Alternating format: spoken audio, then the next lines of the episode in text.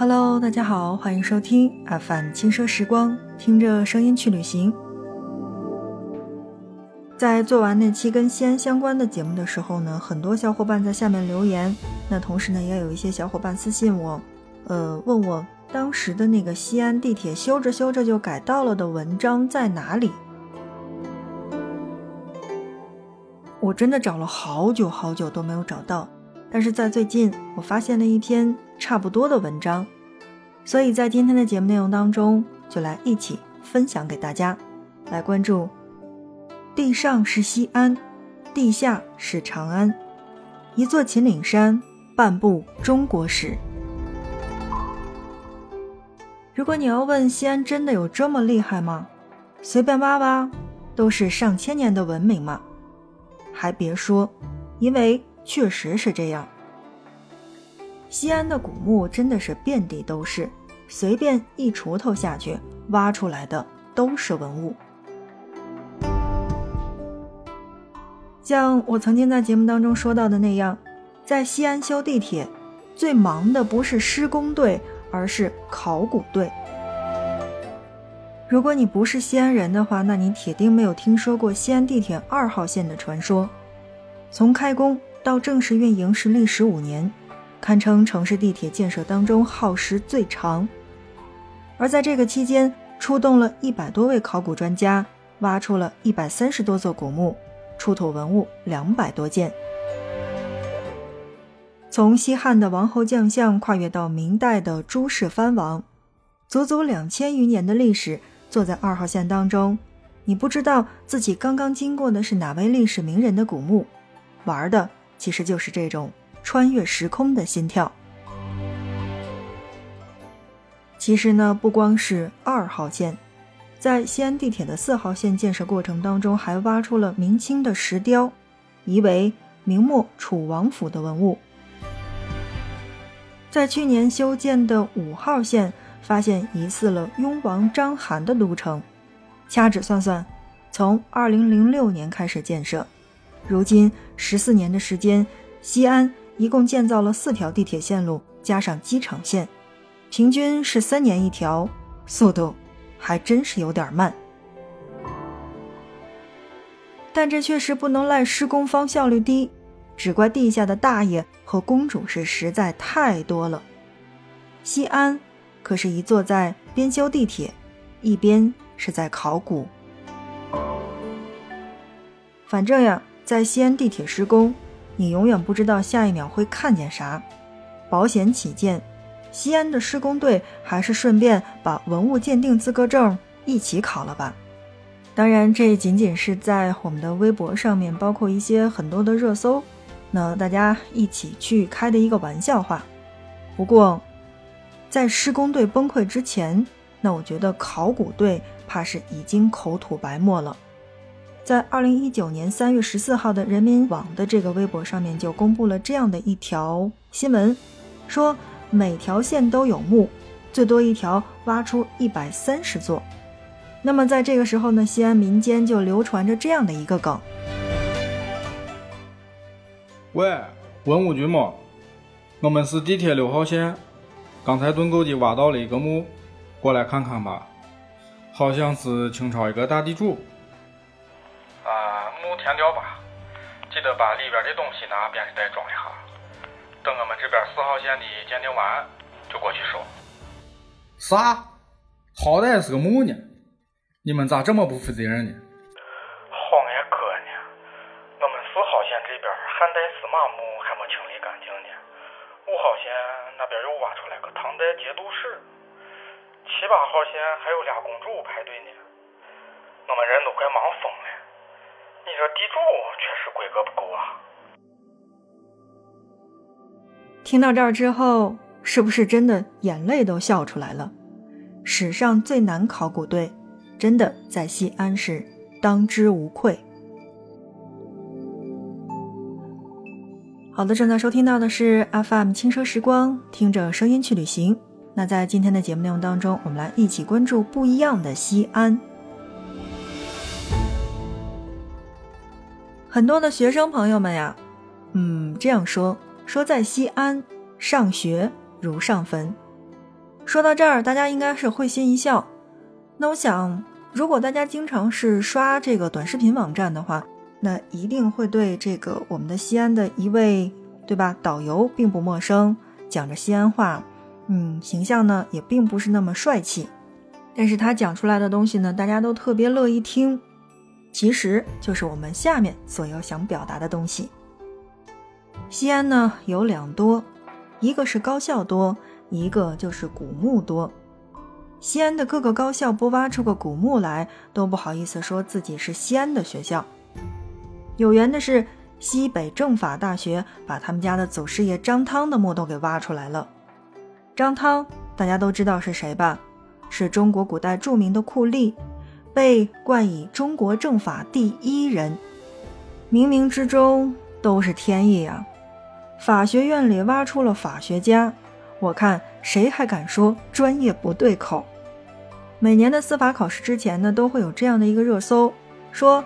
很多学生会特意到张汤的墓前去拜拜这位政法系的祖师爷，大家都会说拜张哥不挂科，也是一项西法大的老传统了。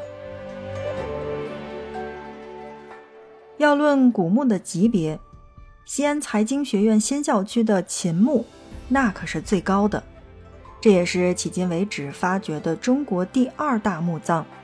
它的主人可是秦始皇的祖母夏太后，这人就是芈月的孙媳妇儿。要论古墓的数量的话，西安邮电大学那可是直接建在了一座千年的古墓群之上。这里的古墓从战国到唐代超过了六百多座，那么其中百分之八十以上都是秦墓，应该可以写一部中国通史了吧？此外，在西交大新理工。有汉代的壁画墓，陕师大新校区有唐代宰相的墓，西安交通大学有汉代纪委书记的墓，那么在西安理工大学有唐朝公主的墓，陕西师范学院有唐代天坛的遗址，那么在西北大学有大唐石祭祀。坊间流传着这样的一个段子，说在西安，你的大学要是只有个唐代古墓的话，那勉勉强强才是可以和人打个招呼。要是有个汉代的古墓的话，那才可以和人坐下来去聊两句；要是有个秦朝的古墓呢，就叫两个菜，点个啤酒聊起来；要是有战国古墓群，那你可真的是后脑勺都挂着佛光。你要听我这么一说的话，我真觉得在西安没有什么九八五，也没有什么二幺幺的鄙视链，只要你的学校的古墓年代够久。你就是王者，绝对是有话语权的。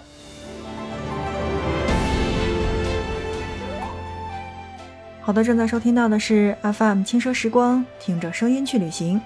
那在今天的节目内容当中，我们就来跟大家说不一样的西安。说到了不一样的西安，就总会让我想到那个在网上特别火的西安兵马俑酒店。那真的应该是有一种。秦始皇的待遇了吧？不知道正在听节目的小伙伴当中有没有去住过这个兵马俑的酒店的，或者说周围的小伙伴有没有去过的呢？不妨来跟我们聊一聊这个，嗯，怎么说呢？就是有一种秦俑惊魂的感觉吧。看到照片之后，那我觉得仅仅是在节目当中跟大家来说一说吧。如果是我的话，我铁定不会选择去住。FM 轻奢时光。那在今天的节目内容当中呢，我们聊到的是不一样的西安。但其实我觉得已经不光是西安了，我觉得整个陕西都应该是文物遍地的吧。曾经宝鸡几位居民呢，在刨地的时候，竟然刨出了二十七件国宝，轰动全国。事情还得从二零零三年开始说起。五位村民刨地的时候呢，看到了四个发着青光的大铜鼎，他们马上就上报了当地的文物局。专家经过清理后，竟然发现了这是二十七件的青铜器。这批青铜器距今已经有两千七百多年的历史，而且件件都有铭文。这批青铜器被誉为叫做旷世国宝，价值连城。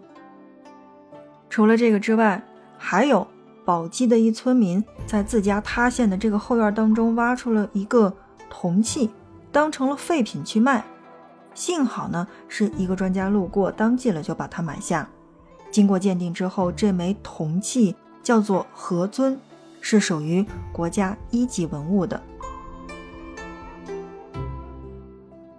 陕西呢，曾经出过一批的这个公交卡，而这个公交卡的样式是一个玉玺的形状。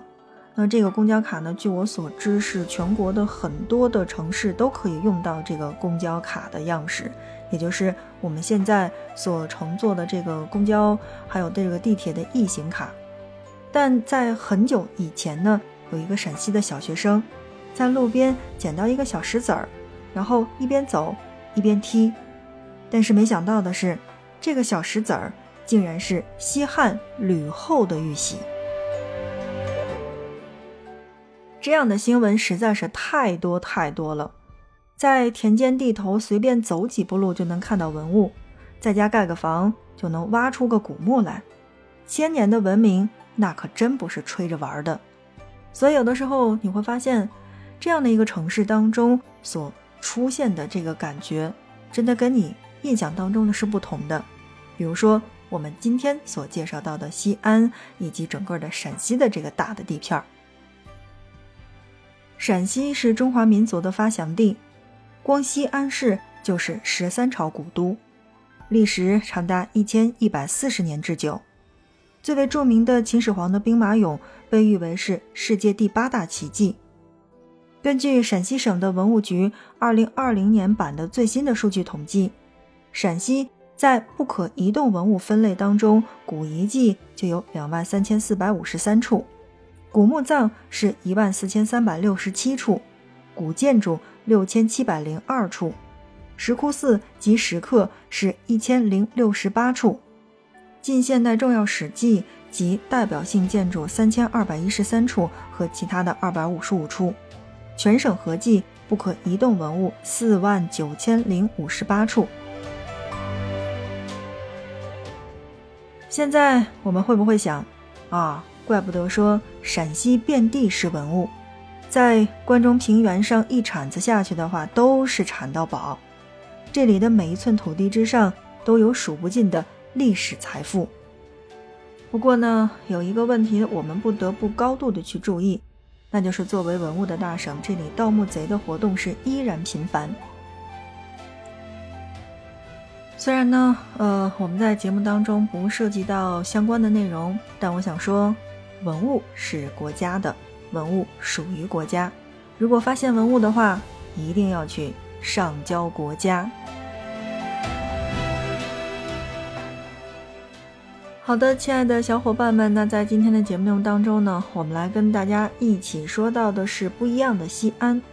虽然我没有十六字的阴阳风水秘术，但是呢，我是一个特别想拥有在杭州开铺子的小伙伴。听到这儿，总会有人会心一笑。这种小说看多了呢，很容易让人产生一些联想。我记得我第一次去西安的时候，我就会问周围的一些当地人说：“哎，有没有这个跟北京一样的这种潘家园的地方可以让我去逛逛的？”可惜的是，到目前为止我都没有找到。那我们在今天的节目当中呢，来跟大家分享到的是一篇公众号上面不一样的西安。我知道，在今天的节目当中呢，没有任何的景点，也没有任何的人文，也没有任何的我们想要了解到的好吃的东西。但我觉得，在我看来的话，这样的西安才是我所喜欢的。如果有人去到西安的话，不妨可以去我们刚才所说到的这些大学当中去逛逛。好的，那看看时间，今天的节目就是这样了，感谢大家的收听。如果你觉得这一期节目还不错的话，欢迎你的点赞以及转发。你的点赞和转发是对我们节目的最大的支持。同时，你对西安的印象是什么呢？不妨可以留言在我们的节目下方。今天的节目就是这样，感谢大家的收听，我们下一期不见不散。